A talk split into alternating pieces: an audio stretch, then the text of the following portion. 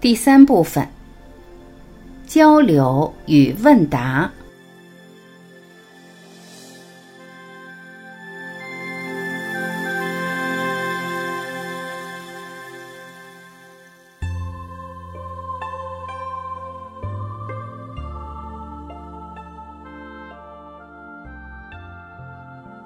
五十七。问：刘老师您好，一些修得好的修行人会知道自己的大限和未来的一些事情可以逆转吗？或者正果后可以逆转吗？答：其实很多修行人，他只要修行，对自己的大限是会有所了解的。他能否逆转，要看他觉得有没有必要逆转。就像考试，到了该退场的时候。他觉得在这场考试中已经得到满意的分数了，他觉得他要去迎接下一场考试，那就不需要逆转。如果说他要是觉悟到还有使命没有完成，还需要在今生的基础上提升，在这个时候他通过转念是有可能逆转的。也就是说，在正果后要不要逆转，是由他当下的认知来决定的。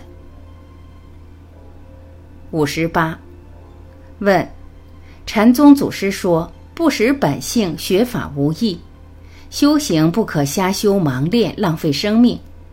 如何才能找到引领自己明心见性的名师？现在的名师多如牛毛，名师者甚少，是这样吗？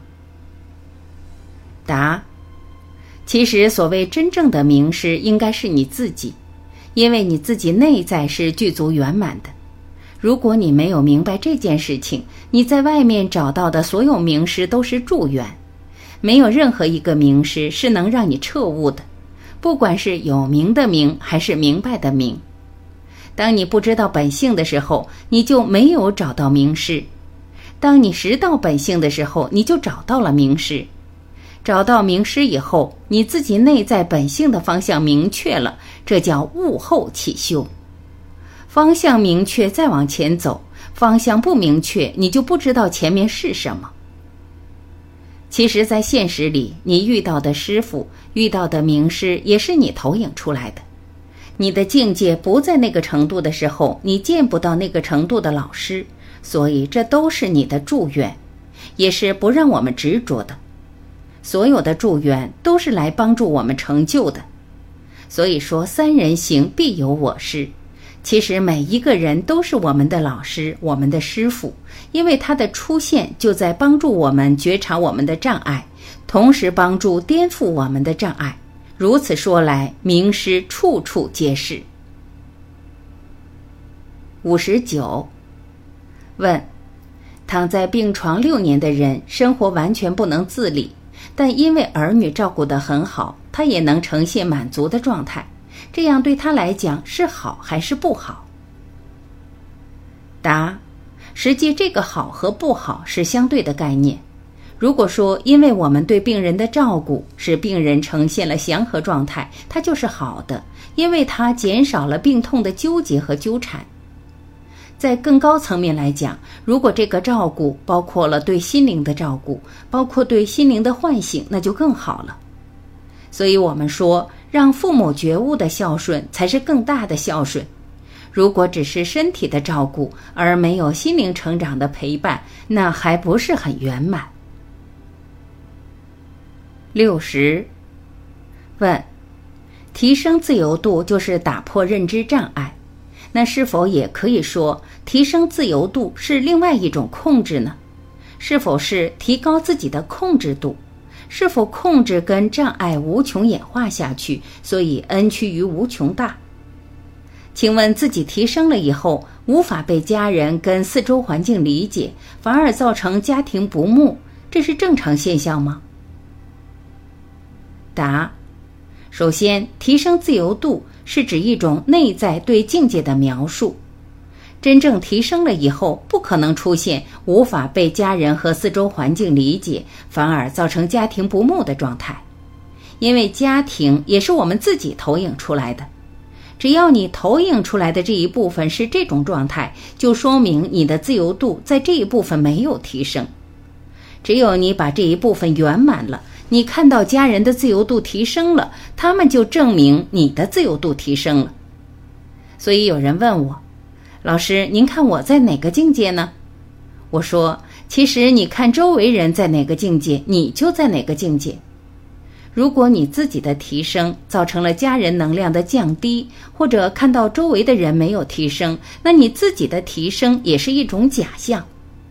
真正的本质是你看到周围人的提升，才证明你就真正提升了。所以，提升并不是一种控制，而是一种超越，是对自己有限认知的超越。如果你认为提升是为了控制周围的世界，那你这种提升，提升起来的一定是魔。在现实修行中，确实有这样的现象发生。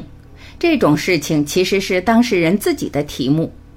每一个人都有自己的生命题目，这个题目就在自己的身边，呈现在身边的亲密关系中，所以它并不是在一个单一层面上，而是呈现在综合层面上。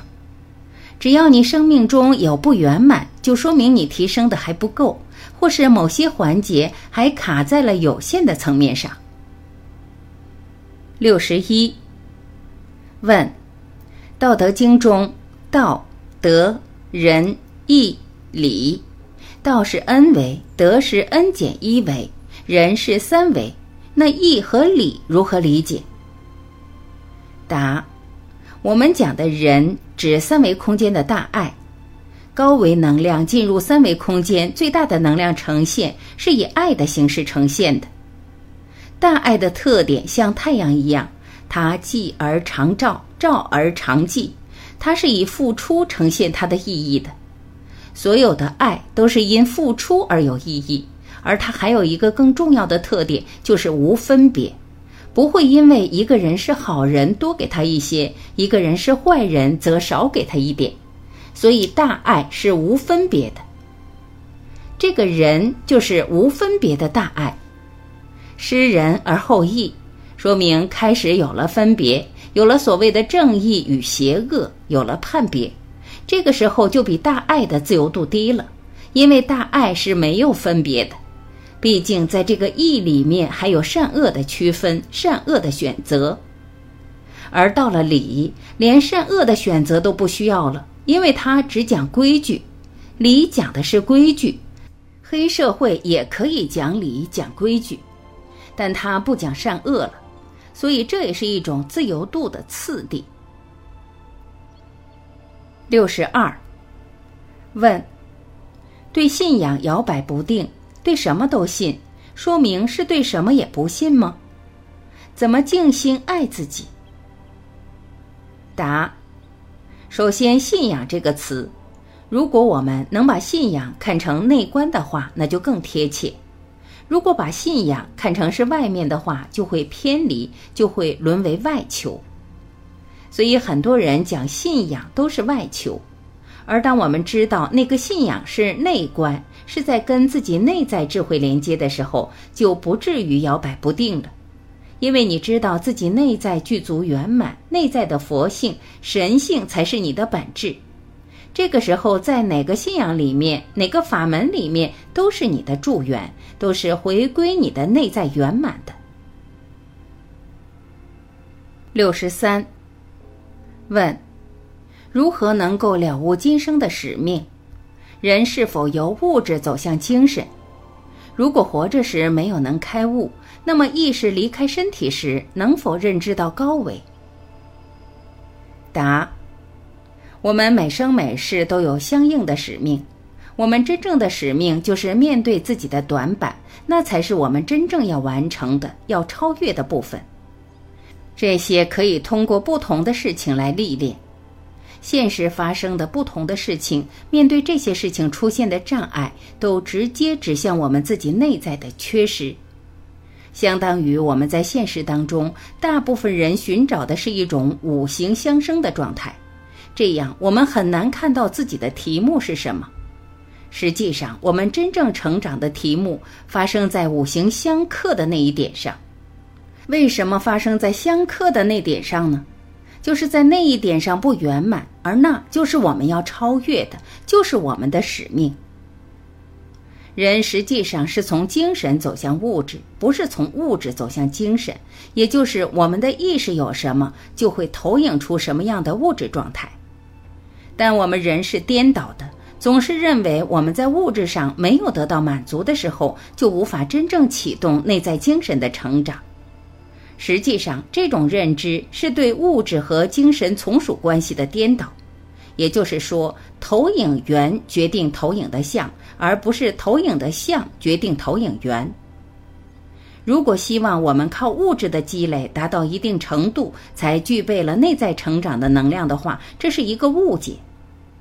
就像有句话说“无财不养道”，很多人把这句话理解成你没有钱就谈不上去修道，等你没有了后顾之忧了才可以去修道。这句话说反了。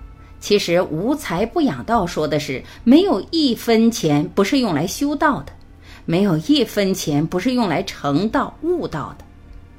就像火箭里装满黄金，火箭是飞不起来的。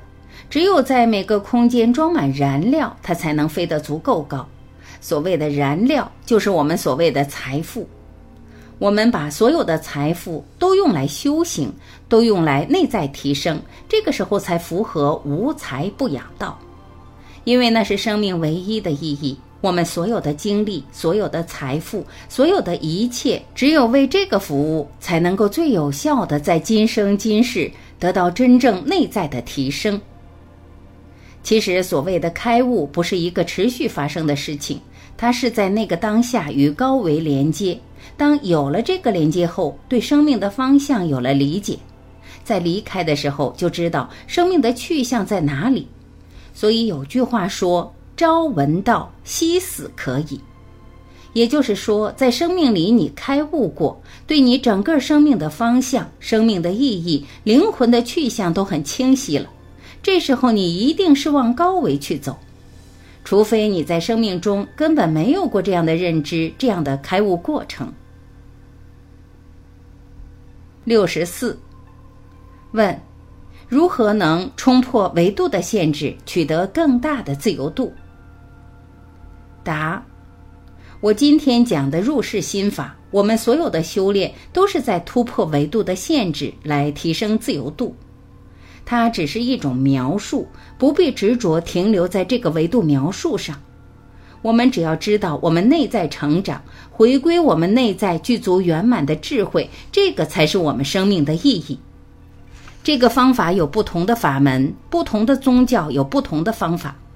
今天我们强调的是入世心法，就是我们在现实中扮演我们不同的人生角色的时候，怎么在当下去突破。六十五，问：如果我们已经笃信我们的内在本自具足，我们是否就不需要验证了呢？就直接过渡到心行就可以了呢？您所讲的法喜、生命的开心、喜悦、自由，我理解的是，无论我们身上发生什么，遇到的那些人事物，所有来到我们身边的，都是成就我们的，都是功课和恩典。我们只需要完全敞开，拥抱一切发生，人生便自得喜乐自在。除了去修我们遇到的人事物，还要怎么修？答：所谓的入世，就是入到现世的人事物之中修行；还有就是出世心法修行。出世心法可能与现实的人事物没有直接的关联。今天我们说的是入世心法，你说的我完全认同，其实就是不断的来验证我们内在的具足圆满。你说已经笃信内在，还需不需要验证？如果是笃信的话，那么这个践行过程就会变得更简单通透。六十六，请问老师如何理解“天行健，君子以自强不息”？这里的“天”指什么？答：这个问题问得非常好。天行健，君子以自强不息。这个“天”是指 n 维，n 趋于无穷大的宇宙空间，是提升维度的。这是乾卦里面的大吉里说到的上上签。说到群龙无首，所谓群龙无首，就是所有的正弦波指向 n 为 n 趋于无穷大，这就是所谓的天行健，君子以自强不息。这是乾卦的核心。乾卦的核心是让人彻悟的，这就不难理解为什么在所有现实的修行或者不同的宗教系统里，男人作为阳刚的代表，代表的是不断的修行，而女人代表的是承载，是能量在现实中的呈现。所以叫地势坤，君子以厚德载物，它体现的是意识能量和物质能量和谐的一种呈现状态。六十七，问：为什么说群龙无首？吉？答：因为所谓群龙无首，龙是正弦波。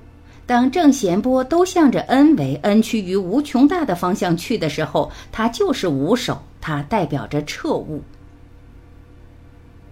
六十八，问：信息和物质都是存在，双方能转化吗？需要什么条件呢？答：实际信息和物质都是一体的，它们都是能量波的呈现，能量波集结成像就成物质。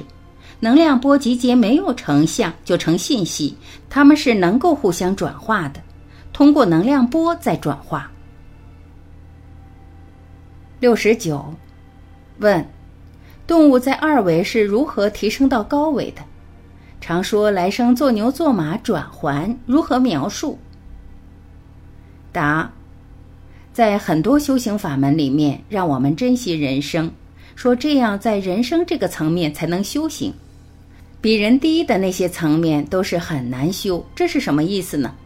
其实他是专门对人说的，因为我们现在是人，所以说人是最好的修行机会，是符合当下的。如果说某个动物是最好的修行机会，那我们人还修行干什么呢？如果说神仙是修行最好的机会，那人也会放弃修行，所以这是一个心法。告诉我们，你现在是人，就是你修行的起点。研究动物怎么修行没有什么意义。当然，有人说黄鼠狼、狐狸、蛇他们也在修行，有没有这种可能呢？也不是没有这种可能，因为他们也是有三维意识的。所以说，世间一切本自具足，但是他们也是我们人投影的，所以绕来绕去，又绕回到了我们自己。其实，问：走上修行路会感觉被边缘化怎么办？内心平和代表没有情绪，对什么都没感觉吗？答：这也是修行人普遍面临的问题，以为只要修行就会被边缘，其实不是。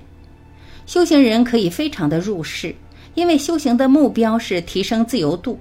自由度的提升不是不玩了，而是玩得更好，而更懂得遵守规则，同时又知道怎么驾驭规则。在篮球场上，篮球规则就是原则，所以在这个过程中，他能遵守规则，能很好的驾驭篮球技术。离开篮球场，到了排球场上，篮球规则与他一点关系都没有了。这就是因为修行达到的自由度。他不是不玩了，而是能玩得更好。他能够随时进入，也能够随时出离，这样修行就达到了如去如来的境界。从来不犯规的球员也不一定是好球员，所以真正修行好的人，他也不是不犯规，只是他不会成为规矩的奴隶，他可以驾驭规则，超越规则。在他需要的时候，在他内在成长需要的时候，超越规则是当仁不让的。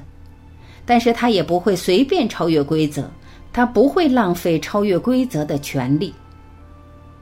内在平和，才能对所有东西有高度敏锐的觉知。